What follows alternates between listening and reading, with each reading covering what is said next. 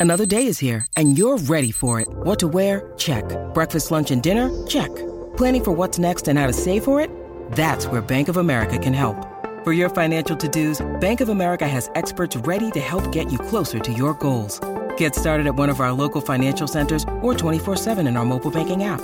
Find a location near you at bankofamerica.com slash talk to us. What would you like the power to do? Mobile banking requires downloading the app and is only available for select devices. Message and data rates may apply. Bank of America and a member FDIC.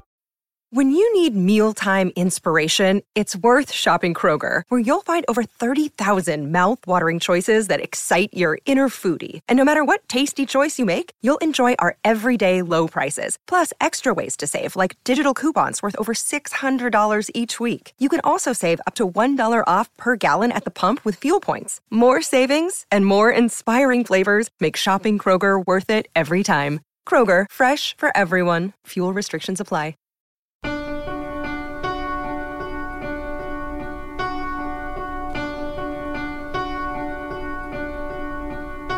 Hey, everybody, welcome to Performance Anxiety, a proud member of the Pantheon Podcast Network. Thanks to AKG for these awesome headphones and microphones that we're using now on the show. They're working out fantastic. I'd like to welcome Peter Milton Walsh of the Apartments to the show. Peter's life has been full of triumphs and unimaginable tragedy. He survived the drug fueled 70s Brisbane music scene and moved on to form the band The Apartments. He moved to New York for a fresh start and then relocated to England where he signed to Rough Trade. After his first couple of EPs and a full length album, he found a coveted spot on the soundtrack to a John Hughes film, Some Kind of Wonderful. But in 1997, Peter's son Riley was diagnosed with a rare autoimmune disorder. In 1999, at three years and eight months of age, Riley lost his battle and Peter stepped away from music. 16 years later, he was convinced to give music another go, and he's been playing and writing ever since. The band is strong, the music is honest, just like the man who wrote it. His new album, In and Out of the Light, saw Peter trying some new techniques with wonderful results. So check out the album wherever you buy music or at theapartments-music.com or on their Facebook page. Follow us at Performance ANX and maybe buy us a cup of coffee at ko-fi.com slash performance anxiety. So let's get right into Peter Milton Walsh on performance anxiety right here on the Pantheon Podcast Network. Hi, it's uh, Peter Milton Walsh from The Apartments. Uh, we have a new album out, In and Out of the Light, and it's uh, good to be on Performance Anxiety. Man, you didn't screw that up at all. So I want to start off with finding out about how you got into music in the first place. Um, and I don't know a whole lot about Australia. You're actually only the second person from Australia I've had on the show. The first one I had was um, Anthony Pateras. Uh, does a lot of work with Mike Patton from Faith No More. Okay, that's about my, the, my extent of Australia is talking okay. to him. Exposure, yes, exactly. sure, so, sure. Uh, I want to know a little bit about how you got into music. What was your family musical, and what were you listening to that really got you excited about music and wanting you to to play? Sure, sure. Okay. Well, look, you know, uh, no, I don't come from any kind of uh, musical family. Uh, you know, my my name is, you know, Peter Milton Walsh. That happens to have been like my father's name. My father was Jack Milton Walsh. He was a truck driver. Uh, left school at 12, never read a book in his life. Very different character to me. Oh, his wow. his father was Thomas um, Milton Walsh, and he was a train driver. And uh, I've had absolutely no interest in any kind of transportation matters in, in my life. I've, but I've always been interested in music, and you know, so I'm a child of uh, the '60s. You know, I Yeah. grew up in the '60s, and radio was a big deal uh, to me, and I used to chase songs from because there were only three. There were three top forty. I, I grew up in a town called Brisbane, which is in a state called Queensland on the east coast of Australia. Okay. And while it was a northern uh, state, it's the government and the feel of the state was very much like the American South. Uh, lots of things happened. It just like you, you, the feel that you had about living there was in the heat of the night.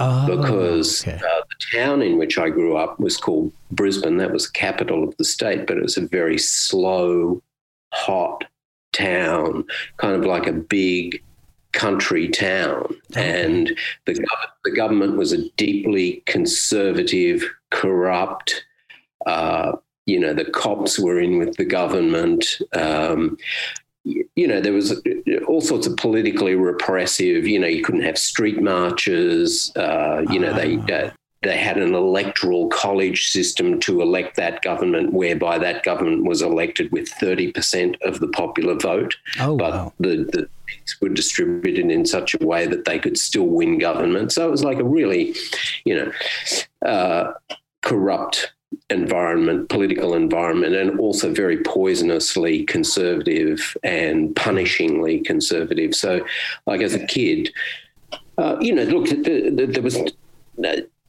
You know, you didn't feel that so much as a kid, but you are sort of growing up in a very isolated kind of place. So I, I, I do think there's a thing about growing up in that territory, which is kind of why some people end up trying to get out of there and they, they just look at the world and you know lots of lots of my friends at the time we looked to I, I looked to New York. I wanted to go to New York, and uh, lots of my friends wanted to move to Europe. You know, either you know Okay. s- anywhere in Europe, but often uh, um, people would move to England. So, like about seventy-seven, uh, a band came out of there called the Saints, and essentially the Saints were kind of like the Stooges, and the Saints were signed by the Saints put together a single which they paid for themselves, and then they got pressed them, it, themselves, and it was released by Sire, and then they were signed um, in Sire in the States and in England. They were signed to EMI, so they left town Okay. on the record company's ticket um, and moved to England. And so, you know, for a, for a lot of us who were like, you know, 19, 20 at the time, you know, you're looking at that and you're thinking, that's what I could do. So that was a very, that was like an inspirational moment in the history of the town for people who were into, into music. Okay. And also, also, what happened at that time was the town kind of opened up. Like 77, 78, there was this just blossoming of places that bands could play. And prior to that, prior to that time, you know, clubs were very few and far on the ground, but people just started opening up places where people could play. And for a while, the cops didn't deal with that. The cops were constantly coming along, bashing people up, Oh, wow. closing down venues, stuff like that. But that changed after a while, and then it became sort of like the great wave of of bands and music that was happening a lot all around the world at that time, that sort of late 70s period. Okay. they couldn't they couldn't stem the wave. And so you know it became that's how uh, that's how you do it. And the bands that were playing prior to that were all covers bands and you know they'd play whatever was on the radio that sort of thing. And this whole thing was built around this whole new thing that I came out of was built around playing your own songs and you know that people had never heard before so it was a very different kind of thing you know because if you go it's a it's a comforting people for it's a comforting thing for people to hear songs that they know but it's a very exciting thing for people to hear songs that they don't know and that was the that was a you know like the town was just lit with that kind of fire Ah, Okay. then. So that's essentially you know, how it came about. But you know, I, I was writing songs from the time I was about fifteen, very terrible songs. Um, you know, fortunate, fortunately, uh, the technology was uh, just uh, reel to reel cassettes, so you know none of it survived. I cannot be blackmailed Yeah. by my past. at least, at least that part of my past. Right. And uh, but but and you know how that came about was, uh, yeah, as I say, I lived in uh, you know the northern part of the east coast, and I had a cousin who lived in Sydney, which is the biggest city in Australia, and he was a far more sophisticated guy than I was. He was only a year older than me, but he went to a he was sent to a Catholic school uh, okay. for some reason, and he came up, stayed with my parents at one Christmas holiday, and he brought along an acoustic guitar. Okay. And he went to a Catholic Catholic school where they would listen to things like uh, Peter, Paul, and Mary and and the Seekers. So he played to me a Solon, uh, which I think Peter, Paul, and Mary had covered, maybe the Seekers covered, and he also played to me Sinnerman, uh, which was a Nina Simone uh, version. Oh, oh, and he played them on the guitar, on the on the acoustic guitar, and it was just astonishing to me. And I was I was about twelve, I think, and I said, you know, how do you do that? And he just showed me, and so from then on, you know, like I had a job on Saturdays. I worked in a supermarket packing groceries, and I saved up my money and got an acoustic guitar. So that's essentially when I started playing, and then, and then, yeah. So okay. yeah, it was that kind of background. But yeah, no, there was, a, you know, like my parents were born in the 30s, the 1930s, so they were I think those people born then, they were almost like their lives were like out of Victorian England, or you know, they were right. they, they, were like 19th century lives. They were they weren't like 20th century lives, and they seemed to just get get to 19 or 20 and then start breeding, have children, and then, you know, they're adults. They don't have any kind of teenage years or any wild years. You know, yeah. like when I think back to my twenties, my twenties were just a tornado, and and their twenties were they were out.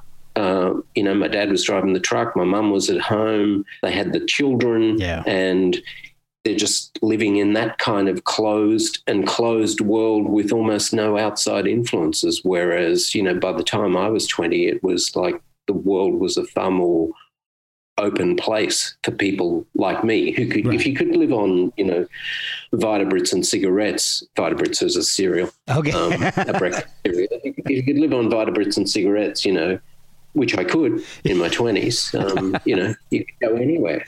Man, so so how old were you when you first started gigging and, and playing out? And were you doing it solo, or did did you start playing with uh, no, guys? No, uh, look, I, I did a couple of things with this girl that I knew at school, who was the smartest girl at school. Um, I did, you know, maybe two or three shows with her. Both of us playing acoustic guitars.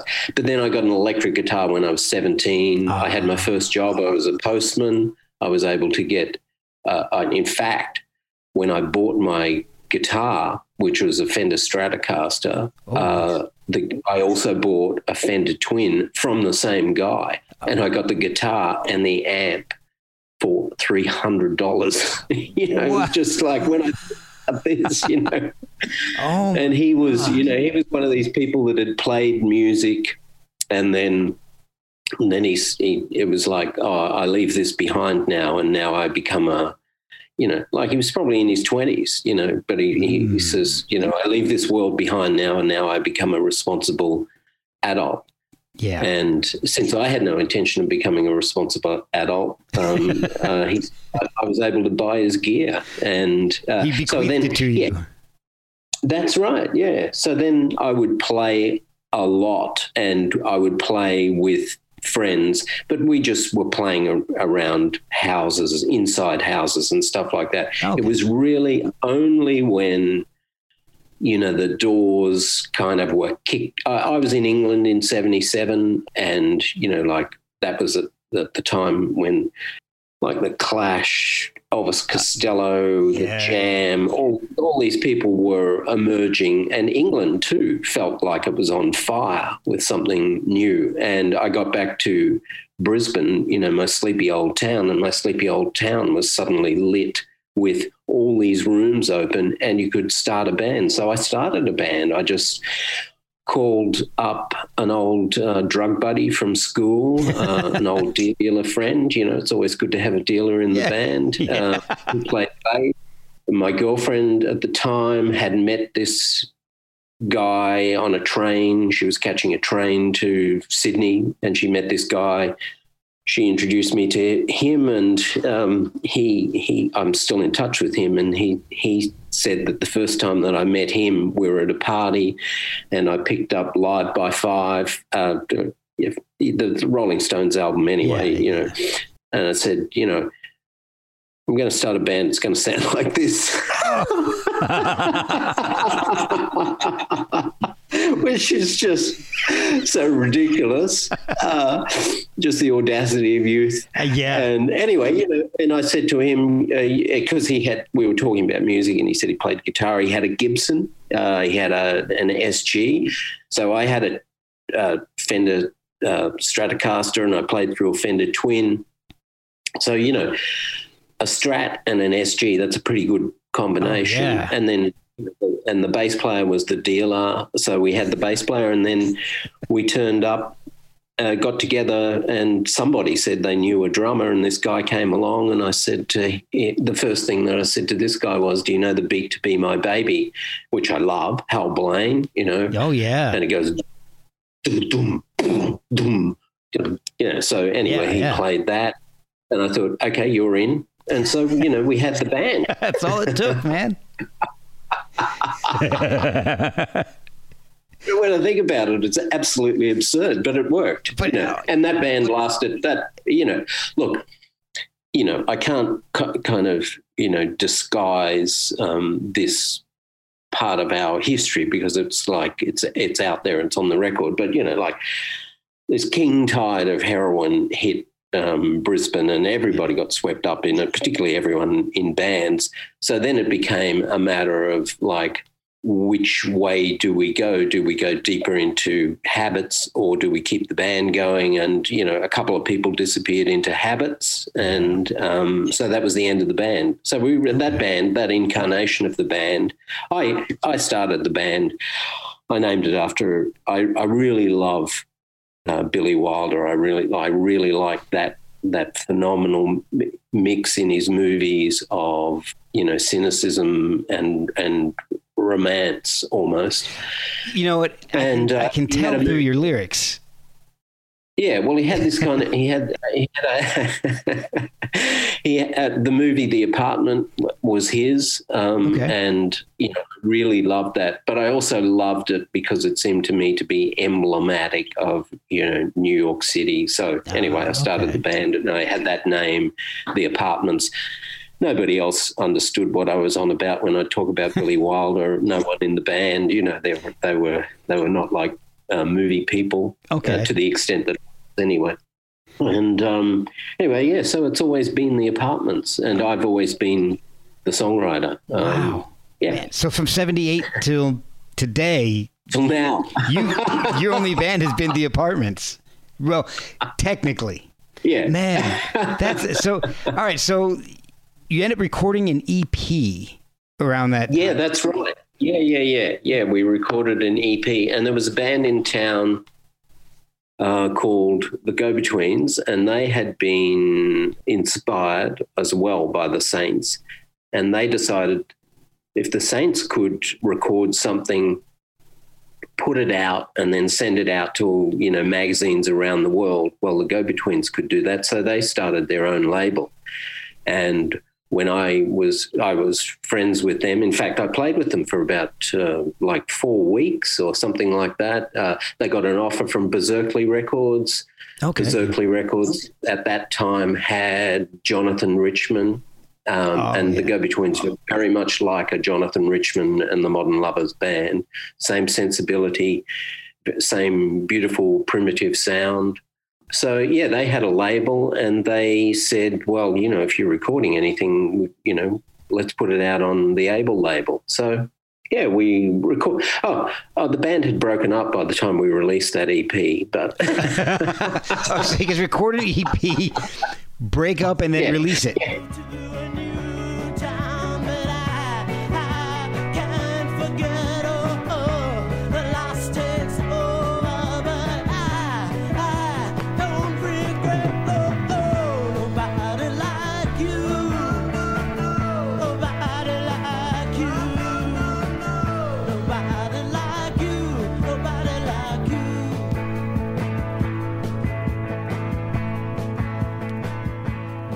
yeah, that's right. Okay.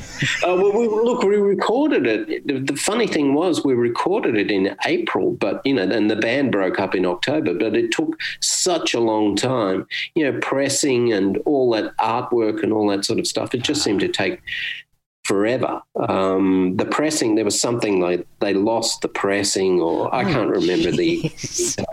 God. This is this is you know last century, but yeah. so it took a long time. But the band had broken up, and I'd left town um, Oh, my by the time that it came out. So you know, as far as a as you know, good career moves goes, um, it was poss- possibly not, a, not not the best. so that's when you moved. You went to New York at that point, right? hmm Okay. So what, what Yeah, kind of yeah, yeah. reception was the EP getting? And Look, it was good, but by that stage, I had felt like I also like it was a bit kind of disillusioning for me with the the the, the band kind of disappearing into you know heroin yeah, and you know and I knew that world inside out, and I know I knew how sometimes it can end, and so I didn't particularly want to dive back into the, that. So um, yeah, I got I just got an op- a friend Robert Vickers um, had a had a was playing in a band in New York, okay. and they lost their guitarist, Ah. and he sent me a postcard saying, uh, you know, we're looking for a guitarist. Do you want to come and play in the band? And I'm just thinking, well, who wouldn't want to Yeah. come and play come and play in a band in New York? Right. So yeah, I did that. So I moved there, and then I stayed there for a couple of years. And uh, you know, I had oh, the band didn't last. By the way, you know, like I think I think the band was the band was what he had neglected to mention to me was that the guitarist who'd left was the songwriter, oh, and they were a very they were a very sunny, upbeat pop band, and while you know there's an aspect of what I do which is you know melodic and poppy, the sunny side of it was just yeah, I couldn't do that. So I was not going to be the replacement song. They they had a song I think it was called "Growing Up American," and the lyrics were things like "Ice cream and lemonade in the sun." You know, Oh, it was boy. really relentlessly upbeat and. Uh,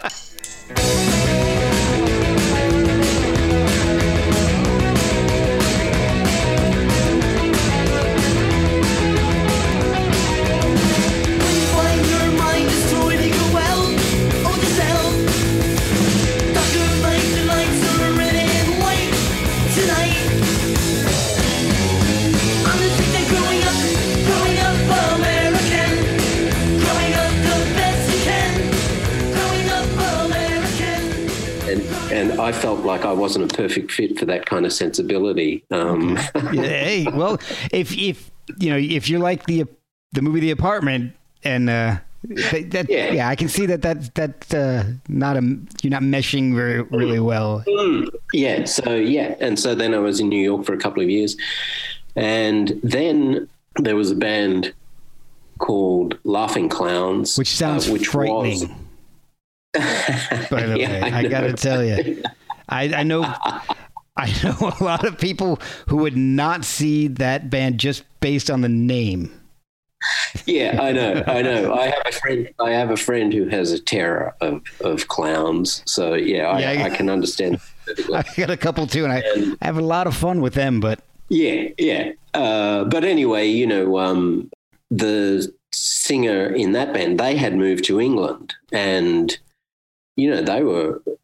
I just remember when they they released their first EP, and back then there was kind of like a power that was exerted by some of the magazines, and there was a magazine called NME, which is still which still exists today, but Yeah. the power is gone. yeah, And you know, um, the the review of their first EP in NME said there is, you know, with no doubt that on the basis of this EP, this is one of the greatest rock and roll bands in the world. You know, it's like I was completely over the top, hyped. thing, and it was because uh, it was in look in some. I really love that EP. It was a, it's a really powerful piece of work. It's just called Laughing Clowns. But anyway, you know, they'd moved to England and they'd broken up, and um, the the um, so I joined them for a year, and you know, we did some English and European tour. Then we're going to do a tour of Australia. While we're in Australia, we're going to record an album. Then we're going to do another European tour. This is 12 months. That sounded pretty pretty good to me, you know, like um, English European tour, Australian tour. I could see my parents, who I, and I hadn't seen them for you know a few years, Oh, yeah. quite a few years. So you know stuff like that.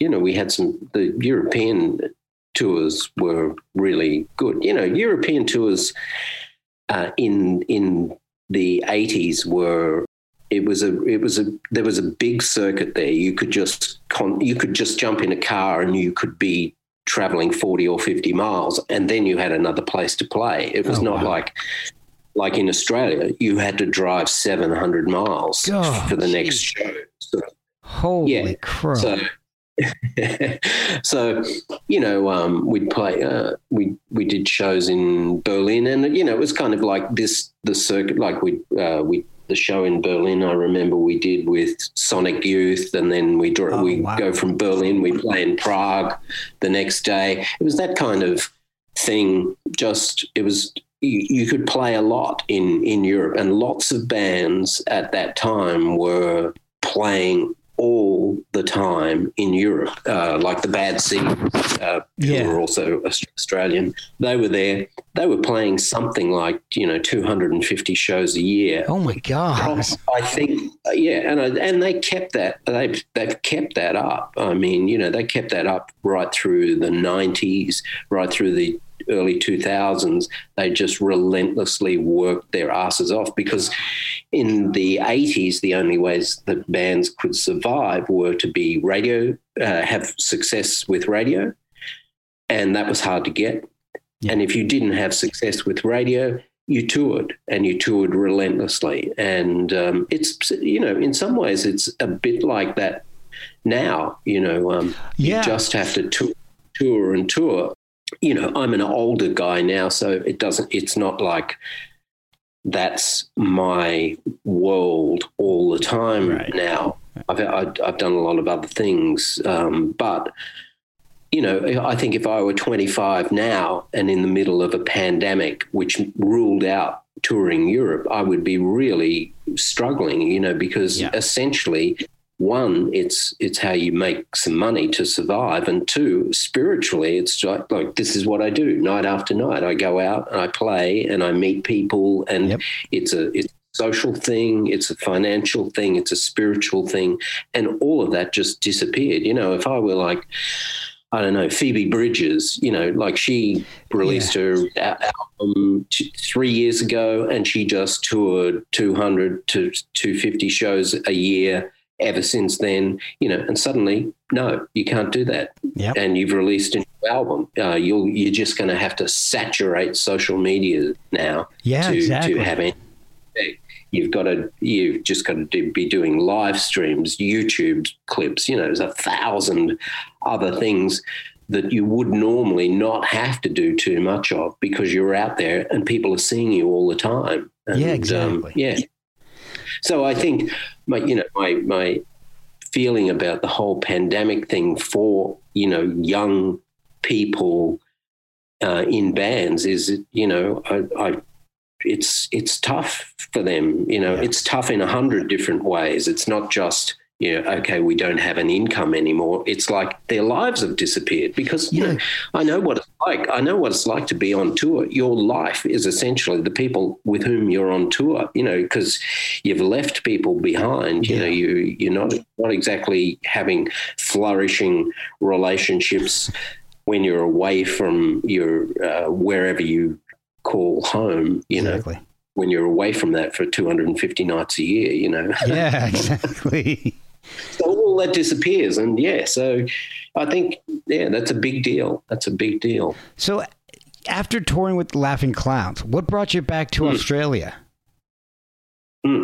to reform. Well, I didn't actually. I didn't actually. Well, what happened was I finished with Laughing Clowns. I still had my apartment in New York um, because you know back then, seriously, you know people can't imagine this, but you know I had a two-room apartment which I shared with. Uh, you know, I had a um, roommate to share the apartment with, but it was a you know two-bedroom, five-room apartment, Avenue C, East 11th Street. Yep. Lower East Side, three hundred dollars a month. Wow. You know, like uh, this, you know, and you could do that because, like, I was working as a, I did a lot of, you know, um, nutty uh, kind of jobs. You know, Oh, despite the fact that you know I have the physique of a budgerigar, um, you know, or a supermodel budgerigar, perhaps very skinny.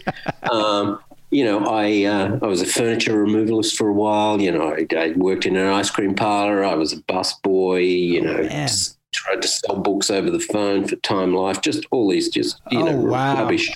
Man, that's But, you know, when you're- does when anymore. you're- No, no, all these things have disappeared. Yeah, yeah. Well, I think you could bus tables. I think you know, like, uh, but I'm not sure that you know. Yeah, you're anyway. You know, so but you know, I, could, I could make I could make in tips on a Saturday night. I could make rent for the month Wow. in tips on a Saturday night. So you know that world is gone. Oh, you know, you can be, you can just be.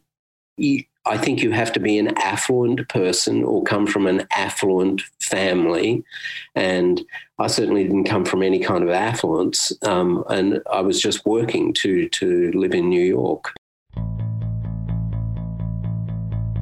We'll be right back after a word from our sponsors.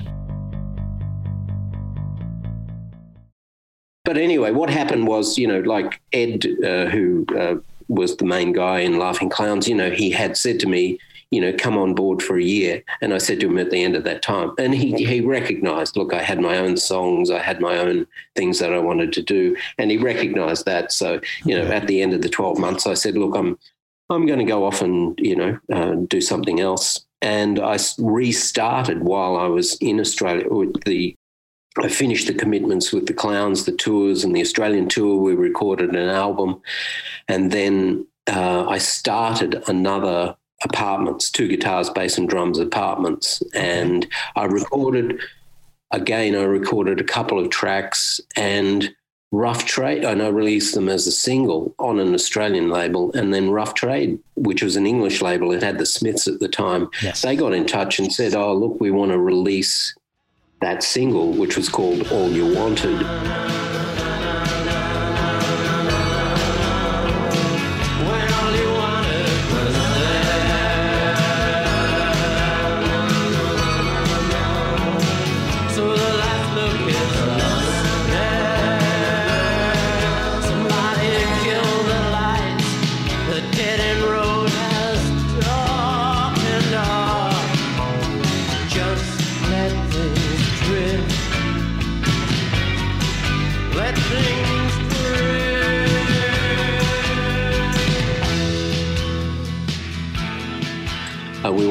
That single in Europe. And I said, Well, that's great. But look, I've actually got an album's worth of stuff. Wouldn't you rather do an album? And they said, Well, you know, let, we have to hear it. So I, I sent them the demos of the album.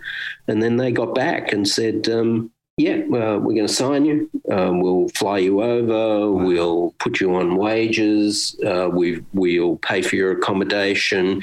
We'll record the album, and you will you'll do it like if you if you can get here by July. We'll record the week after you get here. You'll go on tour with everything but the girl in September, October to support the release of the album. Blah blah blah blah blah. So it was all like it was just happening all of a sudden, and and that was you know I get look you know being in a band, it's a casino life. You know, like you just have you can you can be awesome. I'm not saying I'm in this class, but you can be very talented and nothing can happen to you Oh yeah, yeah. or you can you can have something something that people want and then you know you get a break and so i got a break by by in in that way but it's a it's a roll of the dice you know um, I, I i recognize now and i definitely recognized it once i was in on rough trade because i remember going into the the personal assistant of Geoff Travis, who was the guy that ran the label, took me into their offices and he goes, Peter, Peter, Peter, you have to look at this. And he showed me a cupboard. He opened a cupboard door and he was covered then in a cascade of cassettes that just came pouring out of the cupboard. and he Oh, said, We get almost 500 of these a week. Um, he said, you, you know, you're so we, you know, we signed you when we got your cassette, and I, I thought, well, you know, this is pretty. Wow. that was a luck. yeah. So then I released that, and you know, and then I was established in Europe, and so then I stayed in England for you know five years. And then you also ended up having a song on a John Hughes movie soundtrack, which was Yeah, that's right. That's right. Yeah, it was called The Shyest Time, and the movie was called Some Kind of Wonderful.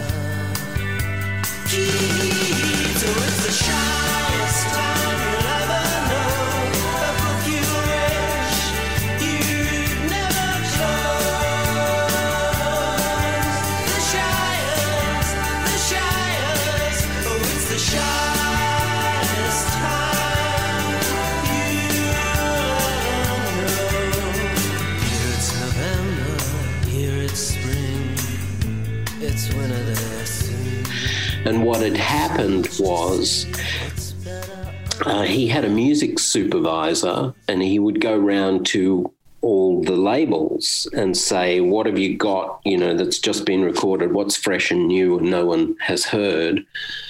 okay. So that he was getting songs for the movies. And I had this track called um, The Shyest Time. And, and he um, heard that and he said, That has to be in the movie. It, it, it- I think we'll make it the sing- single for the movie.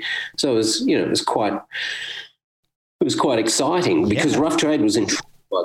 At that, at that stage, Rough Trade was in trouble because they had a the, the Smiths wanted to leave, and so they were trying to keep the Smiths, and the Smiths were willing to stay, but it was going to cost Rough Trade, you know, the label basically to Yeah. keep them. Uh, and also, Rough Trade had so many acts that once you'd recorded an album, well, then you go to the back of the queue. And yes, you can record another album, but it'll be like two years' time. You know, the cycle was sort of like, we'll let you record a new album every two years that they'll pay for and, you know, promote and blah, blah, blah. So, anyway, you know, this seemed like a, a good, good thing. And, you know, the Tarquin, um, who was the guy, Tarquin Gotch, you know, such a ridiculously English name, you know, from Tarquin Gotch. Uh, he um, heard this track, The Shyest Time, and, and, you know, I had written this song.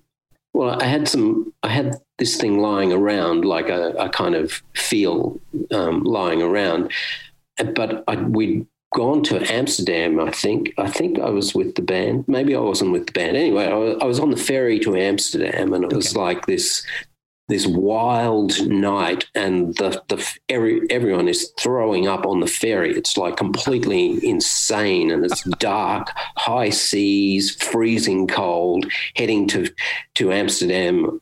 You know, in in December, and oh, you know, I just went tried to find somewhere where people weren't throwing up, and um, there was this room that had some magazines in it, and I read a time. There was a Time magazine there, and I was reading about you know divorce in the US, something like that. And this woman said, you know, I got divorced, and you know, I just felt like it was the shyest time in my life. I lost all my confidence, and I thought, oh, that's such a great image, such a great line. So I'm I'm writing this thing about divorce, and Tarquin heard the song, and he goes, "Oh, the shyest time. Oh, that's that's so much like the teenage condition. This is perfect for us. Perfect. You Oh, know, wow. sort of like."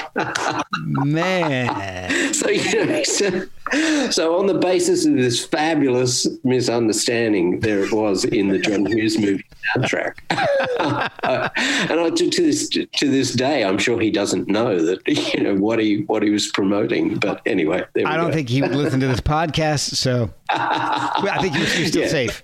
Yeah. know. Okay. Cool. I'm assuming he's still alive. Yeah. I don't even know. I, I haven't. Yeah. Look, I don't know. I don't know. That's, that was like, yeah. That's that's that's the 80s, which it might as well be the 1880s. Oh, you know. Yeah, at this point, no. So then you started writing uh, some more. You, you had three albums come out pr- in pretty quick succession at that point. Yeah, yeah, yeah. And then, you know, uh, after Rough Trade folded, and I just thought I'd run England into the ground, um, run run a relationship there into the ground. So, and I hadn't seen my parents for you know almost a decade uh, because I'd been out of the country for all that time. So, I came back to Australia, and then I just and you know met some people, and and I you know I said I wanted to do some recording, so I recorded an album called Drift. And that was picked up by a French label, uh, licensed by a French label. And then they also licensed The Evening Visits, which was the Rough Trade album, um, as well, and released that. So then I'm back in Europe again, you know, like sudden, like this was the thing about being on Rough Trade. You know, you release an album on Rough Trade and suddenly you're getting fan mail from Italy, Stockholm, Portugal, all over all over Europe, Germany, all over Europe. Uh, you know, suddenly you're distributed and available in in Europe. Like Yeah. that album was never released in Australia. That that Really? Visits. I didn't really have a following in Australia because I'd been away for Ah, okay. you know, like the way that this normally works is that like Australian bands that left the country, the exile bands, that, that was me, the the apartments, uh, the birthday party, or who became the bad seeds, the the Triffids, the Go Betweens.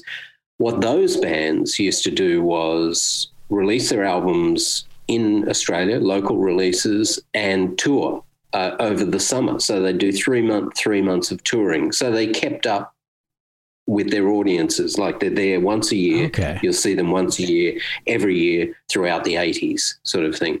And so I didn't do any of that. So I don't really have that connection with Australians that I do with Europeans. And particularly the French, from what I've been. Yeah, yeah, yeah, out. yeah. No, the, yeah, yeah. No, the French have been very, yeah, uh, loving toward me.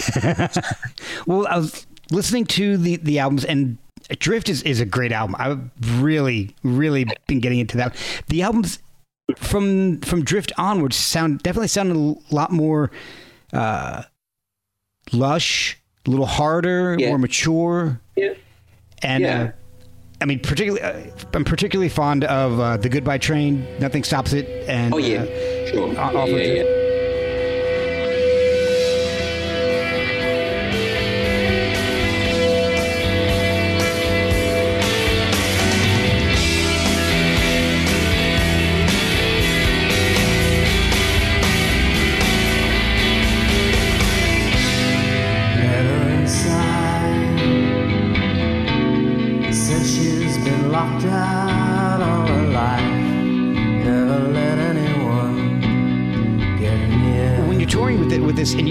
these this deep lush production is it uh, Yeah. hard to tour when you've got you know horns and all on the album are you having to rethink how you play these songs live Yeah, look, sometimes, uh, sometimes, look, some of those European tours, we've been able to pull people in, you know, like a horn player.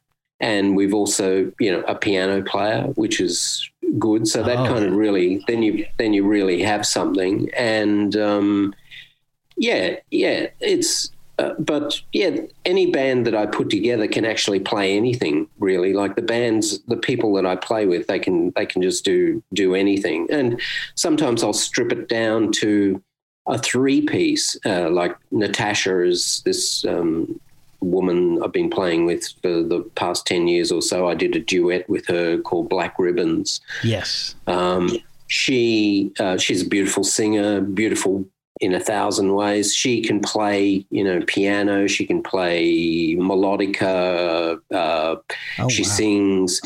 She can play bass. Uh, so you know, we kind of are able to to do things in a way that people recognize the hooks, for instance. You know, Mhm. like there's a track on, uh, and she and another there's another French guy with whom I play this, and you know, like the advantage for me is that those people are there in Europe. You know, we don't all have to fly over from from Australia, Right. which is you know 20, 27 hour flight, and you know through three thousand dollars, and you know, it's all Oh. that sort of stuff. God. So they're there, and um, and you know I can rehearse with them in Europe, and and then go out on the road. We're there. We're ready to to go. So.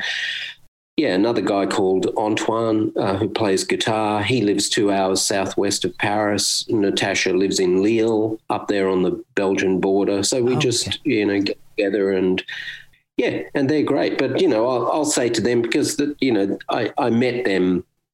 They were actually fans of the apartments, and that's how I first met them. And I didn't know that they were musicians when I first met them. But as it turns out, like they're both phenomenal, phenomenal musicians. They're far better musicians than I am Oh wow. and um, and um, yeah, and so like I I could say you know like well why don't we do a three piece thing and they say oh yeah that's great and I said do you want to work on do you want to come up with a set list and they approach it as fans you know what songs would people like to hear and like That's awesome. uh, the last tour I did with them, I, I just let them, you know, do the set list. And um, so, uh, and I said, Are you sure about this? You, should, you think people want to hear that song? And they said, No, people definitely want to hear that song. And they were consistently right. And I was consistently wrong. Oh. So, you know, it's quite, you know, it's quite an advantage having people who almost know what it feels like to be a fan rather than, you know, I'm from the inside. I've got no really no perspective on it. Well, that is a really refreshing way to go about a set list and, and touring. That that you don't hear Hmm. a whole lot of artists doing that. Yeah, yeah, yeah. Well, um, yeah, and you know, all the eras get represented. Um, so um, yeah, yeah, we just pull the songs in from you know um, um, from yeah across the years, basically. Okay.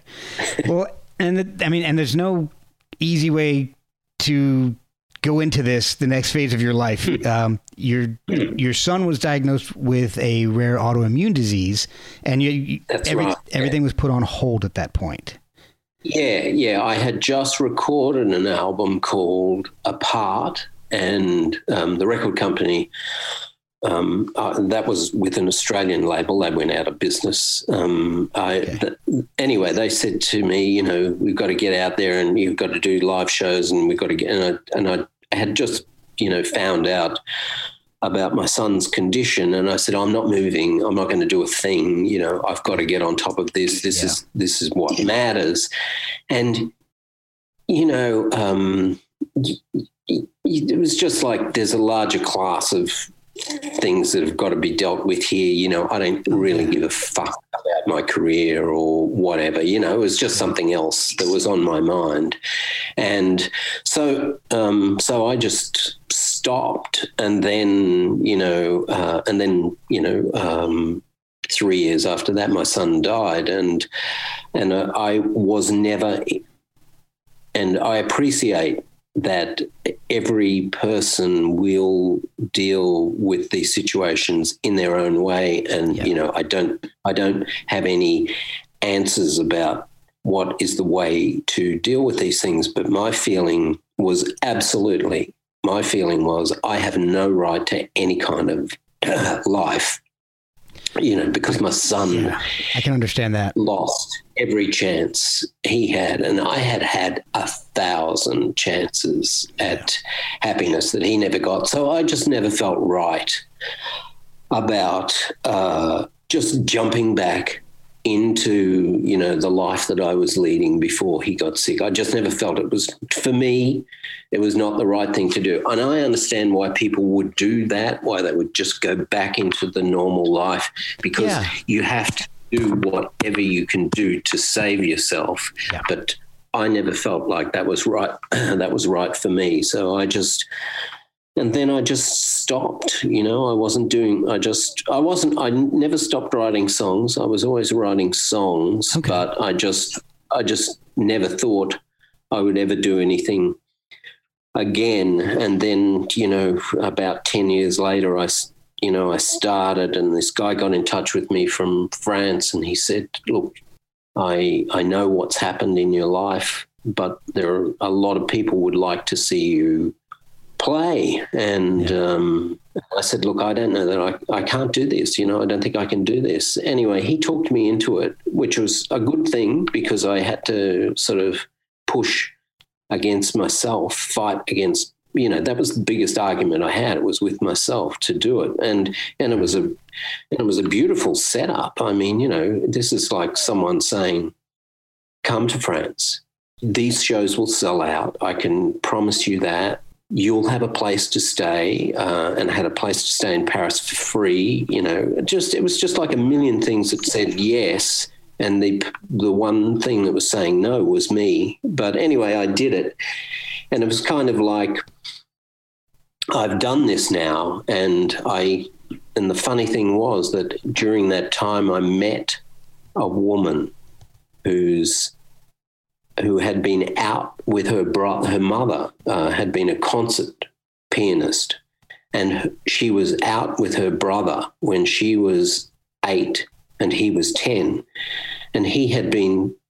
They were on their bicycles. He had been killed by a truck, and she said wow. to me that her mother never played the piano again, and and she said she just couldn't face the emotion that came came with playing. And you know and I said well I understand that. And and she said to me but have you ever thought would your son Riley was my son's name would Riley have wanted you to be unhappy and not not doing what it is you do because this is who you are. You are a songwriter. You, you are a musician. And she said, Would he want you to be unhappy? And so it was a kind of a, a breakthrough for, for me, that way okay. of thinking. Suddenly, suddenly I felt like I can do, I know I don't betray him um, by right. doing this. Right. Yeah. So, and then, you know, one thing led to another. And then I had a batch of songs um, that, that I'd had some prowling around in my head, but I'd never played them to anyone. Okay. And I did a tour in 2012 and I took over some people from Australia. I took over Amanda Brown, who played in, played in the Go-Betweens, and I took a guy called Wayne Connolly, who was a producer here, but he's also a very good musician. And while we were on tour, he said to me, you know, he was talking about his production. He said, How do you normally record? And I said, Well, normally I, I like to just do things in one or two takes. And he goes, and if you don't get it in one or two takes, and I said, well, then it's gone. I, do, you know, I move on to something else. And he goes, have you ever thought about doing it another way?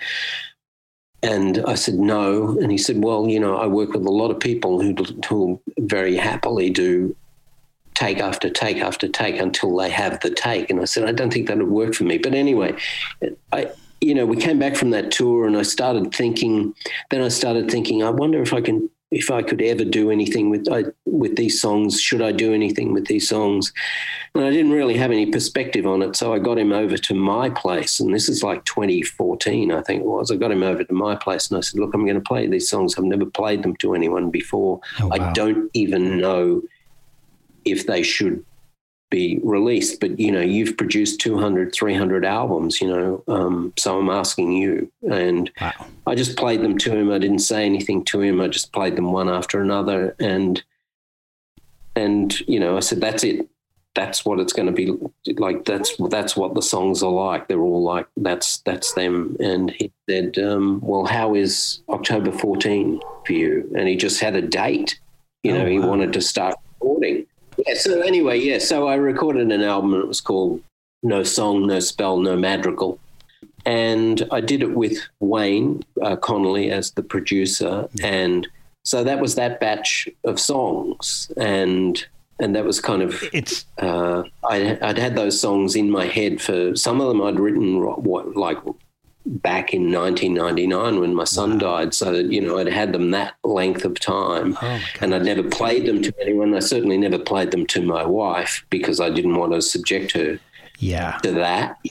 And um, he, so he was the first person who heard them, and Wow. and and and I just thought, as an, uh, you know, like as an objective kind of person, that's why I was doing it. I was I was taking it to somebody who, and I would have been very happy for him to say, you know, I don't think this is right. I don't think this is something you should be you should do. But he said he just said you know, it was just that thing. It was just like click at the end of it. He said, "How does October 14 work for you?" Wow. Because you know, he had a studio and yeah.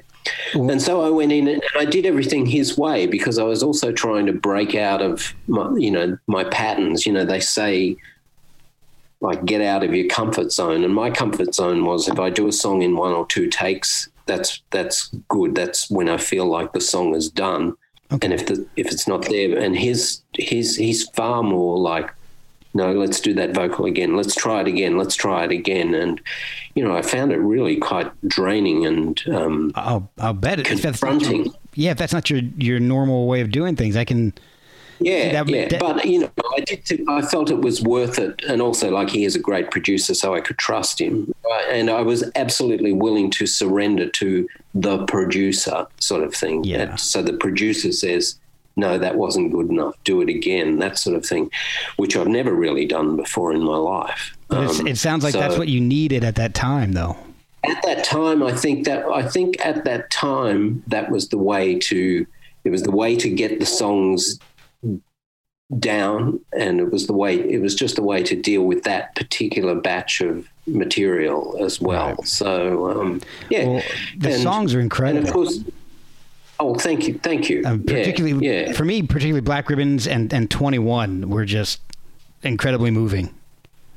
Oh, thank you. Yeah, yeah, and you know, black black ribbons. Um, I did with Natasha, and you know that was that was interesting because like she has the second part, Yes. and he said, "I need to know what this song is about before I can sing it." You know, it's very French sort of thing, Right. and I thought. Well, this is great. You're French. You will get this completely. And I said, okay, this is the end of the affair. And I said, but you know, like normally the affair ends and the people just destroy every memory. If the affair ends in the wrong way, they just destroy any memory that they have of one another, and it's it's not good. And I said, but these people, they realize they've run it into the ground, and they both accept that. So they they almost gift the past, the thing that they had that mattered so much. They almost wrap it up in black ribbons and give it to the other person. You know what we had? It was good once, but we ran it into the ground. But it was good when we had it. And it was kind of that gift of this is what we had. And it was good. We don't have it anymore, but it was good what we had. Down. When your beauty's a memory,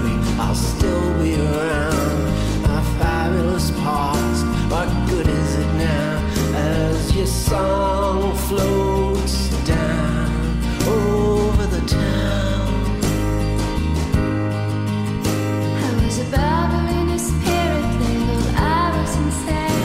I hung out and strung out in a February rain. and it was sort of like and for me that was a breakthrough in in in writing because normally I, I I have, I have tended to write whenever I've written about you know that kind of thing they have tended to be very destructive Yeah. Well, I think that's a natural tendency. I don't. I don't. I think that perspective is very unique. I, I know. It, Yeah. I know. In in my experience, when that happens, yeah, I I, I kind of get destructive. yeah believe me it was an intellectual exercise it was not it was not based on any any prior experience So the new album, In and Yeah. Out of the Light, you actually took yet a, another different approach to recording that. Yeah, I did. I did. And, you know, I, again, it was just a matter of, I think, luck because I had I had all this, uh, you know, I'd, pl- I'd planned this with the band. Like Nick, my drummer, he lives in England because this is the European band. I play with a European band. Right. Nick, my, uh, Elliot, the bass player, he lives in Sydney here, so that's good. But Nick, the drummer, lives in London. Natasha lives near the Belgian border in Lille. Antoine, the guitarist, lives in two hours southwest of Paris. So he has a studio. Antoine has a studio. So I said, when do you think we could we get into your studio? Would would you like to produce the next album? And I think he felt that was quite a big deal because, like, he's maybe late 30s now, I think. Anyway, you know, he's been a fan of the apartment since he was 17. So I think Ah, yeah. I, I think he thought it was quite a big deal and quite a quite a quite a big responsibility. And you know, he said, "Yes, I would love. You know, it would be great to do it." Anyway, you know, they all worked out that they could do something in September. Everyone could, we could all be there in September. And I said, I'll be there whenever you guys can be there. So I, okay, we planned that. And then they said, but we need to hear the songs. And, and I said, okay, okay, um, sure. So I had some s- songs lying around, but my initial plan was to just go over there with them, you know, play them things and we could just sort of, you know, see how it goes and, you know, get, Right. get the album done in that way. But they wanted to hear the songs. So they asked me to do some demos. So I said, okay, I'll do some demos. Anyway, so I did some demos. I demoed two songs. One was one was Butterfly Kiss, and the other one was I think Pocket Full of Sunshine. Anyway, you know, I did I did those demos, and I actually loved the process of doing the demos because you know it's a real it was a real discovery like i didn't know you know i, I went in there thinking oh, is this a song? I'm not sure if this is a song. You know, I was kind of, I had, you know, I had a, I had a sense that it was a song, but you know, I discovered it all while I was in in there, and so I sent them off. And you know, Natasha, Natasha is a travel. She writes travel books, and she Oh, was okay. in. She was in. She was. uh, I think she was in Lisbon, and she was walking. And she she got the track. Like she got Butterfly Kiss late at night when she was walking by the river there, and she said, "I played this song ten times walking up and down beside the river." butterfly kiss.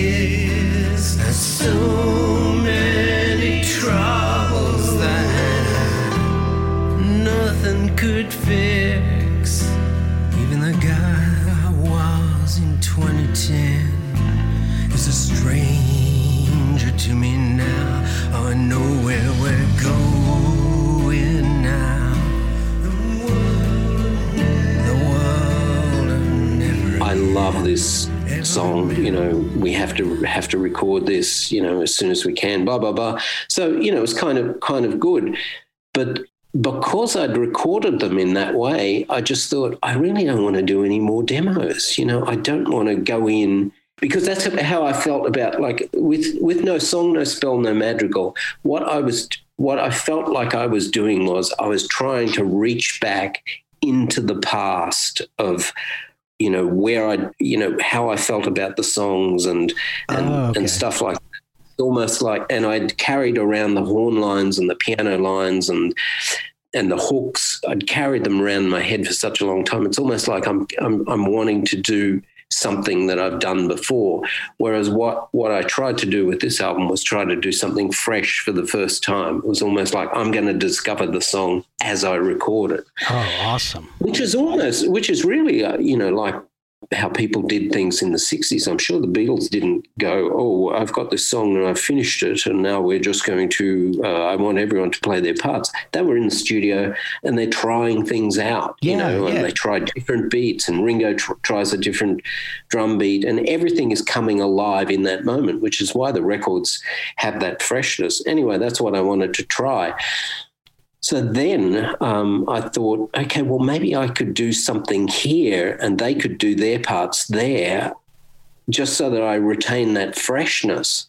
Oh, okay. And and it was almost like I'm not demoing anymore. I'm recording, and they can still do their parts, but I'm not going to be in the same room with them. You know, they'll they'll just you know Okay. it'll, it'll come that.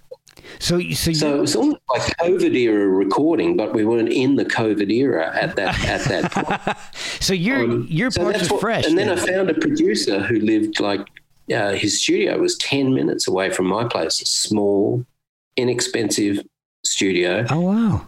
And he was a lovely guy, great ear, ferocious powers of concentration because I don't have that. Um, so I need someone like that. And anyway, you know, so I thought, okay, I'll, I'll approach this guy. So I, I went to him and I said, look, I'm not going to come in with finished songs. I'm going to come in with things. I'm going to play them to you and we'll just see how it goes. Is that something you've ever done? And would you do it? Are you willing to do it? And he said, I'm really open to this idea. You know, this sounds, I'm interested. And so we were in. So then the first day, he'd heard the two demos and he said, We have to record those songs, which was great.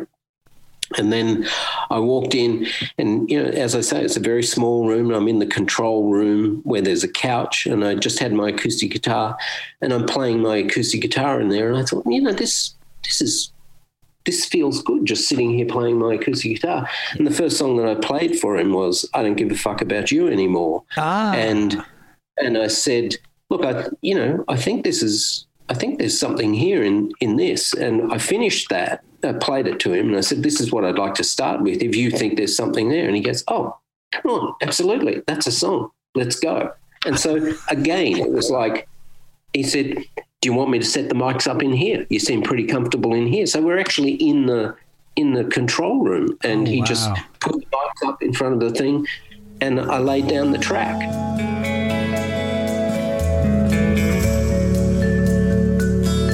It's a mystery to me now. What I a soar in you. I believed in your talent, I believed in your luck. But it's such a long time since I gave a fuck about you. Don't give a fuck about you anymore. you know, and and and so it began, and so then there would be things like um, I remember when the song uh, "Where You Used to Be." That Oh, started out with I said, "I'm just playing this. I'll, I'll play this to you. It's just like a bed of chords, and I'm just going to put it down because I have no idea how." To start or finish it or structure it or anything like that. But I do know that it has parts and some are more dramatic and some are held back and you know blah blah blah and he said great and then you know i started playing that and and he said I, could listen to this all day you know this is just like hypnotic and i thought oh well, that's a good sign you know? well, I couldn't get back into the studio. I couldn't get back into his studio for another week or so. So I listened Oh, to that stuff. And while I was away, I was able to go, okay, kill that, cut that, pull that there, you know, and you can do all that, you know, because it's you're recording digitally, you can do that. And also, like, I'm just, for the first time in my entire life, I have a room at the back of the house, which is to, to myself. I have it to myself. No oh, one that's gonna can nice. really interrupt me in the way that I'm normally interrupted. Like my Uh, dog. because I have, yeah, I've got kids and a dog. You know, they they do love to interrupt. Yeah. Um, but this room is at the back of the house, so I would put this. I put that tape on, uh, uh, rather the uh, the recording of that that I had for where you used to be, and then I thought, great, and then I had this thing. You know, I know where this goes now. You know, and I had and I'm just pacing up and down. And I go, "There's a hole in the world where you used to be," and I'm just singing that. yeah. And then I had it, you know, like um, yeah. So it was it was quite for me. It was quite a good process because it was all like new and yeah, it was like just this lovely process of discovery. Well, where you used to be is one of my favorite tracks. Yeah, I love the mention of Patsy Cline in in that song. Oh, thank you. Yeah. I, Yeah, well, look, yeah, that I mean, that's actually based on uh, we were somewhere, and it was like the end of the ski season or something like that, and like it's just everything was completely deserted, and then they had these just cheap tannoy speakers outside.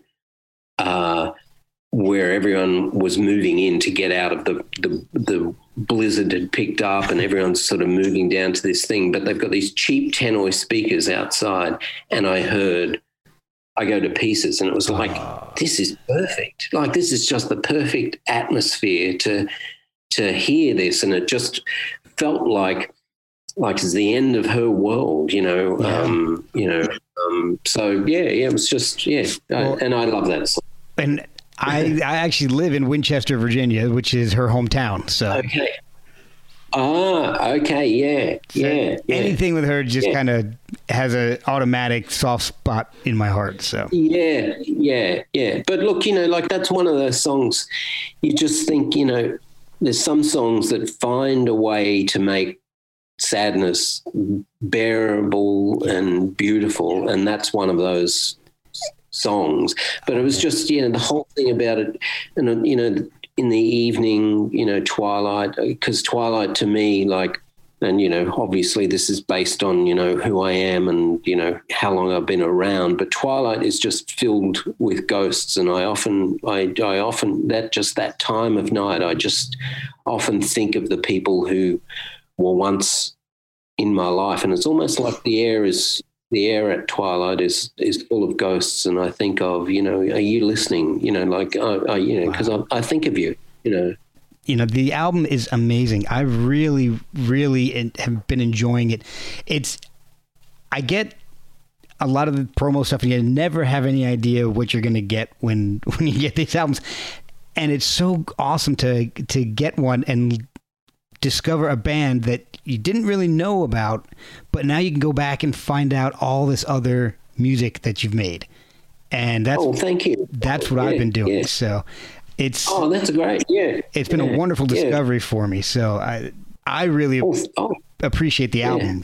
Oh, well, thank you. Yeah, look, I do have a soft spot for this album. You know, I and I, and I know that you know you're kind of expected to hype your your stuff, and I'd never feel comfortable doing that. But I do like this album. I have a feel for this album, and I think it's also because, like my last album, my last album is almost um, it exists it it wasn't so much music to me. The last album, like No Song, No Spell, uh, No Madrigal, was to me. It was me making a memorial almost to my son. Whereas Right. this album was more like this is what I do as a musician. I write songs, and these this is a batch of songs. I want you to hear some songs. Right. You know, you don't have to.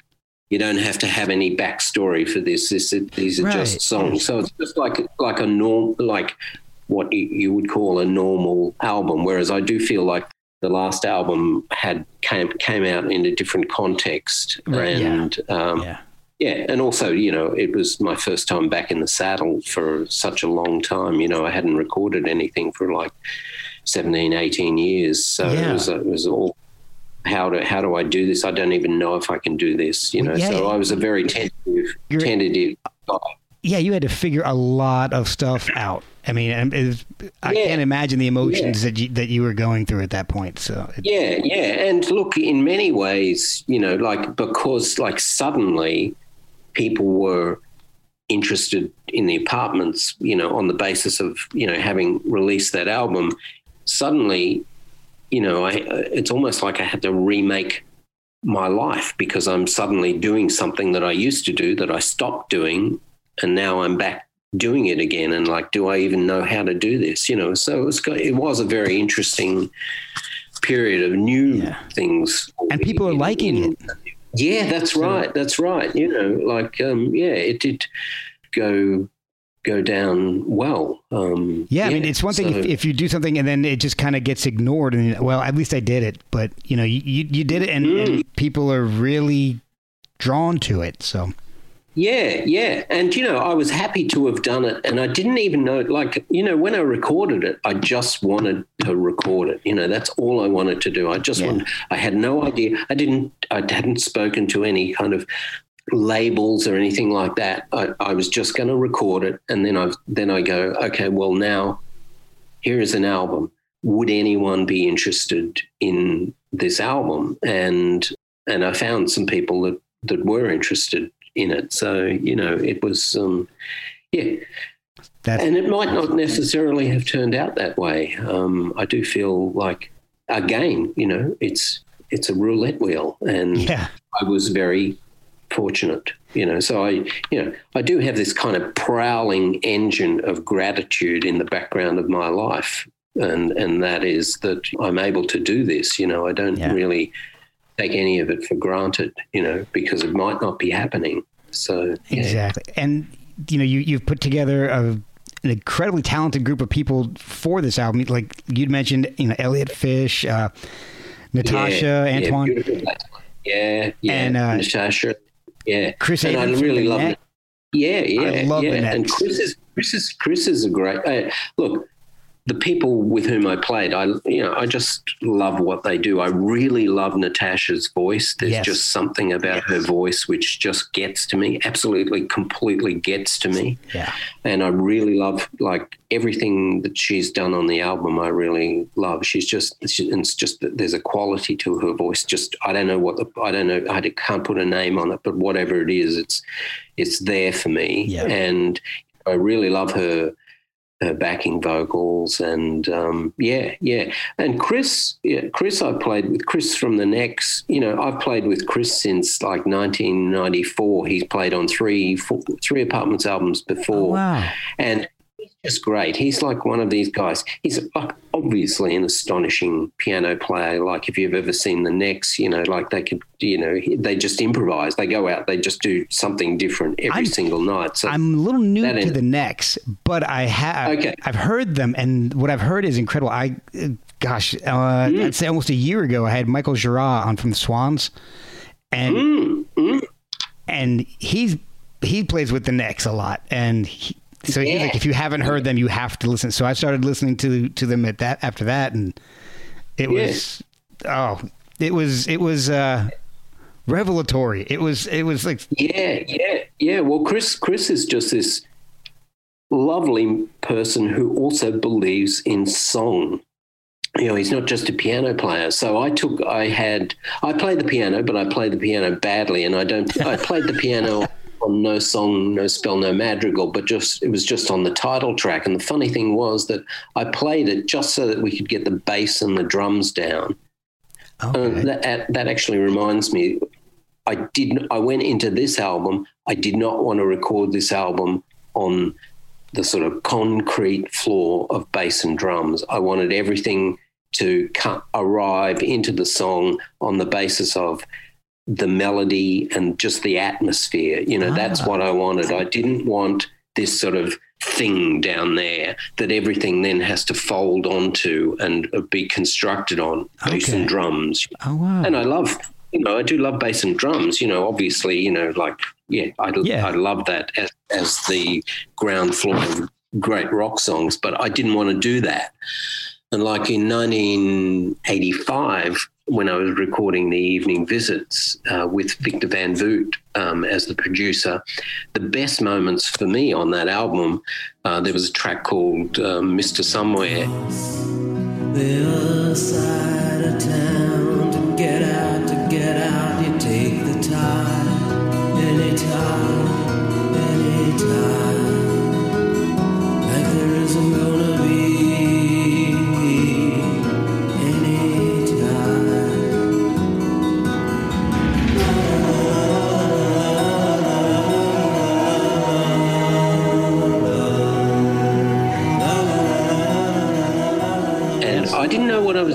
You know, when I when I went in there, and we definitely, I was definitely not going to do that with bass and drums. So everything, it just atmosphere, and it came. The atmosphere came from the lyric, and it came from the melodies, and it came from just playing an acoustic guitar.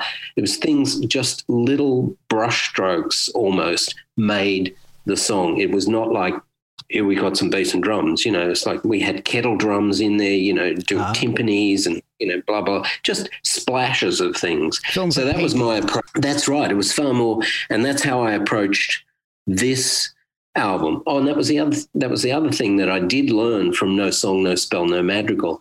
I never had the title track. You know, ready, you know, like that title track, no song, no spell, no madrigal. I just had that, I'm vamping away on the piano. And I thought, okay, well, I have no idea how this will go, but I'm going to record this with the bass and the drums, and I'll sing a vocal while we while we do it, and I'll play piano, even though I can't play piano.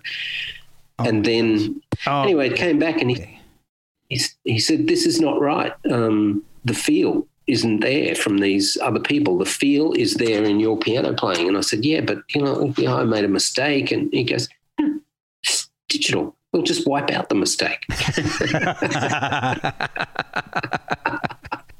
Man, thank God for So I ended up playing piano. I ended up playing piano on it. But yeah, Chris, I've I've played with Chris before, and yeah, as I say, he as a piano player, he what he he doesn't think about playing the piano. He thinks about playing the song. Wow. And I had I'd worked with him on a track on a life full of farewells, and it's um, it's it's a track called "She Sings to Forget You," and I remember how we did that.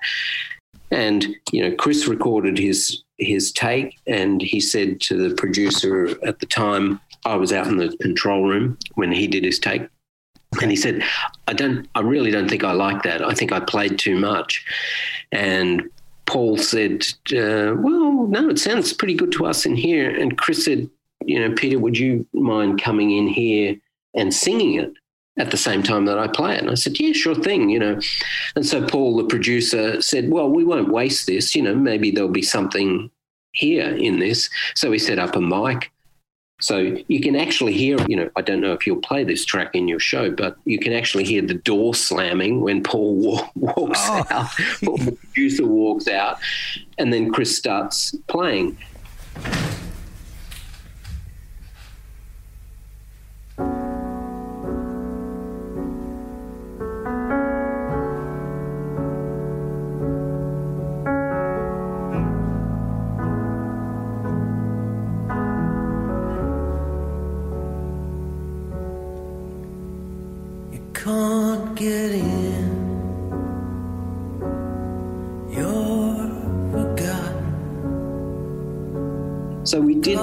Live.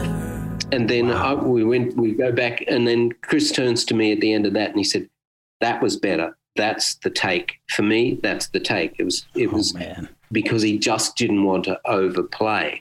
Wow. So he's that kind of musician. It's the song first. And when, and as, as it turns out with that song, you know, I went back into the, into the control room and I said, okay, well, we can keep his piano and uh, I'll just do another vocal, you know, further down the track. And they said, why would you? You know, Oh, and they man. said, that's it, done.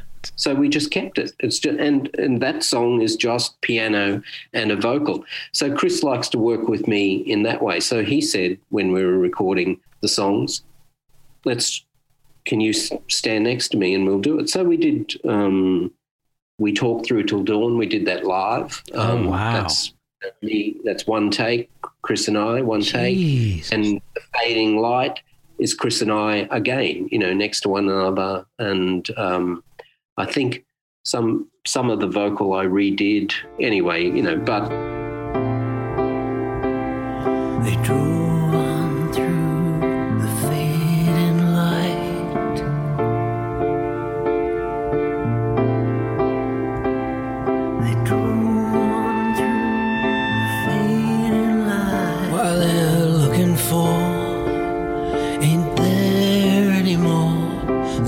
places no longer exist. for the most part, it's live. But that's how he how he works, and that he thrives off the vocal. Yeah, but That's I had gone over his place to play because, as I say, I do play the piano, but I don't play it well, and Yeah. no one plays piano like Chris Abrahams, of course. Right. But went over to his place and stood next to him at his piano, and he said, "You know, we talk through to dawn. You know, there's two ways to me that su- the song suggests. Like you've played it in this kind of elegant, spare, Satie way, and it works beautifully like that." He said, "But you know, there's so much swing in the song. You know, we could. It can also be played like a Nina Simone song with, you know, it's just swinging." And I said, okay, well, you know, let's let's try that. He played it once, and I said, that's it. That's how we're going to do it. You know? no question. You know, we'll do it. You know, if we can do it like uh, Nina Simone, let's do it like Nina Simone. Yeah, exactly.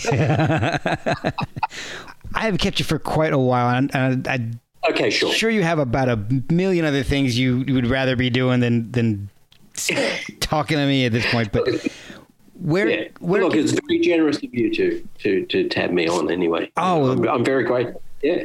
I'm very happy to have just discovered you for for myself. I mean, you've discovered back in '78, but but I, I can't really claim that part. But where can people find and order the album, and how can they follow you on social media? Well, um, well, there is a there is a website, um, which is the apartments music.com that's that's where we are okay. and and all the ordering um, details are on on that there's also an apartments uh, facebook site uh, which um, you know uh, is is maintained um, with great sincerity by my wife rather than me I I don't blame you on that. Yeah, uh, but uh, yeah, you know, because you could be on that stuff all day. I know, know. Like, it's just distracting. You know, go down. I go down and, rabbit holes with the little bits of stuff that I've got. Sure. Yeah. Yeah. But also there is um, like you know it's on all the streaming services. You know, Apple Apple, Spotify, Amazon, yeah. and also you can buy it through Amazon uh, in the states, um, which is oh, you know which is pretty. You can get the vinyl if you if people are vinyl Ooh. people. Yeah, that's awesome. Is, and CD and CD. Do you have a, a, social media account or social media presence on Instagram, uh, Twitter, anything? Just it's just no, it's just the face Facebook account for the apartments. Oh, perfect. Yeah, yeah, yeah. Well, um, yeah. Thank you so much. This has really been a blast. I've it's been awesome chatting with you and, and learning about the history of the band and and how you yeah, got well, through. Look, you know, it's it's funny, you know, for me talking about this stuff, like particularly, you know, going back through the years, because I'm just thinking about this stuff for the for the for the first time. Because I don't obviously I don't, you know, the landscape of regret I'm very comfortable in, so I don't often think about what went before, you know. Uh, but uh, yeah, yeah, yeah. When I actually have to think about, you know, what was it like in '78, you know, oh. um, yeah, That's... it was, it's been interesting for me too.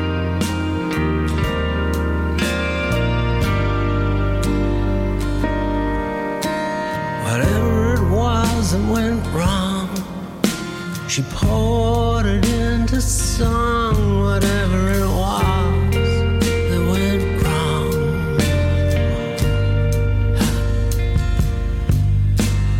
write your way out of town,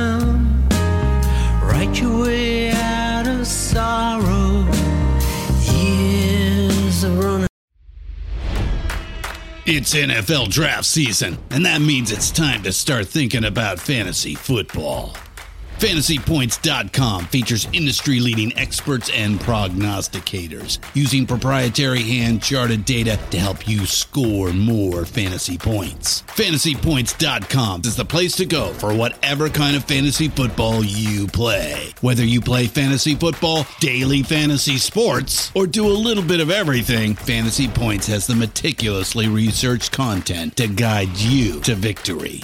And why wait for the fall? Fantasy Points also covers the new spring football league, the UFL. Join the guru, John Hansen, Scott Barrett, Joe Dolan, and other massive names in the fantasy football universe with an exclusive offer. Use code Pantheon for 15% off any fantasy points package, including the all in package, with access to every article, tool, and data nugget that Fantasy Points has to offer. That's fantasypoints.com and code Pantheon for 15% off at Fantasy Points. Fantasypoints.com. Code Pantheon. Score more fantasy points.